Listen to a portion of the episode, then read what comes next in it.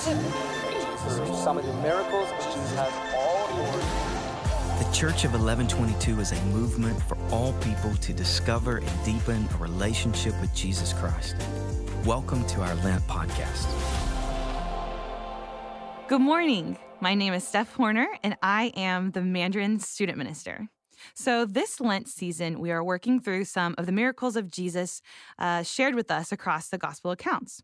We're looking at how each of these miracles point us to the greatest of all miracles, which is the resurrection of Jesus Christ from the dead. The miracle of Jesus we are focused on today is found in Mark 1 9 through 12, and then in Matthew 3 16 and 17.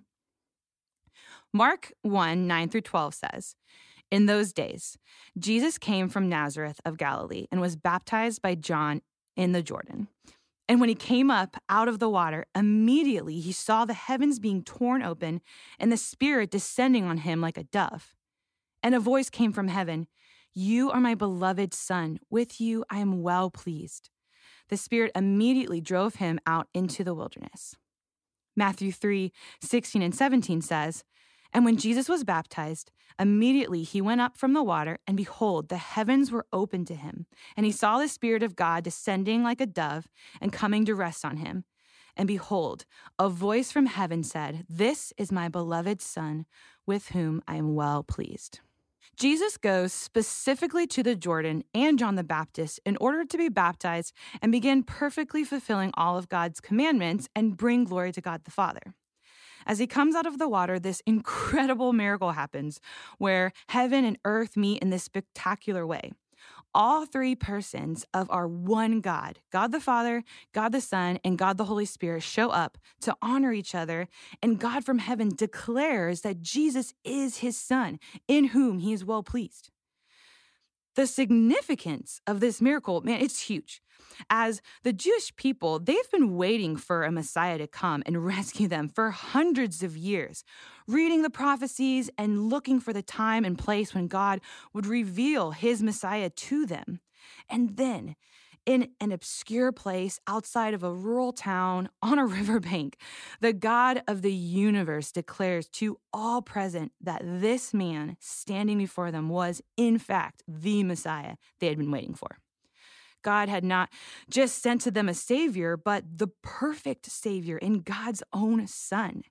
He would save them from themselves, not from the clutches and yoke of the Roman Empire, but from the clutches and yoke of sin. This miracle would have confirmed to all present Jesus' identity as God's son and officially jump started Christ's ministry. All three persons of the one God being represented in this miracle gives assurance in who Jesus is. By God the Father honoring and recognizing his son Jesus, God the Son honoring the Father by being baptized, and God the Holy Spirit descending on Jesus in the form of a dove, Jesus' identity is clear. He can never go, go back to being just Joseph's son, just a carpenter, because God in heaven revealed his true identity and the true reason he came to earth, which is to seek and to save the lost. This miracle points us to the resurrection in showing us that Jesus truly is God's Son. Jesus has all of God's favor on him, and that all of the Godhead, the one true God, are in perfect unity on this particular point. You see, only a perfectly holy, perfectly innocent, perfectly pure sacrifice can satisfy the payment and penalty of sin against a perfectly holy and pure God by revealing that Jesus is truly God and perfectly holds God's favor, then the sacrifice Jesus makes on the cross to pay for our sin can't, in fact, satisfy God's wrath against a sinful and rebellious world. God the Father honors Christ's obedience to his Father's will in going to the cross and being our sacrifice for sin. And by raising him up and fully and finally defeating sin and death. But Jesus doesn't just defeat sin and death. You see, Jesus also transfers to us the favor that God gives to him. So now not only are we rescued from the clutches and yoke of sin, but we can now stand before God the Father and God can look at us and say, You are my son, and you I am well pleased. The favor that rests on Jesus now rests on us because of, of Jesus' death and resurrection. Only through Jesus can we have favor with God and be welcomed into the family as God's son or daughter. What an amazing miracle. I mean, praise Jesus, our Savior. Father, you are so holy and so worthy of our praise. Thank you for glorifying your son and raising him up to defeat death and sin and, and transferring the favor that you gave him to us.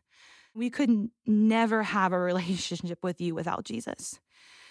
Jesus, thank you for being that perfect payment that we need to satisfy God's wrath. Thank you for, for giving us your righteousness and favor so that God uh, sees what you've done for us when he looks at us and, and that we can now have life in you. Just as you were sent to us, you are now sending us to the rest of the world to bring you all the glory and to push back the gates of hell and move your kingdom forward. Man, Holy Spirit, you give us all the power we need to accomplish your mission. Thank you. Remind our hearts today that just as Jesus was sent to us, we are also sent. And help us walk in that truth and in your power. We love you so much. Amen. Thanks for listening. Our prayer is that this podcast will help you deepen your relationship with Jesus. For more resources, go to coe22.com forward slash Lent.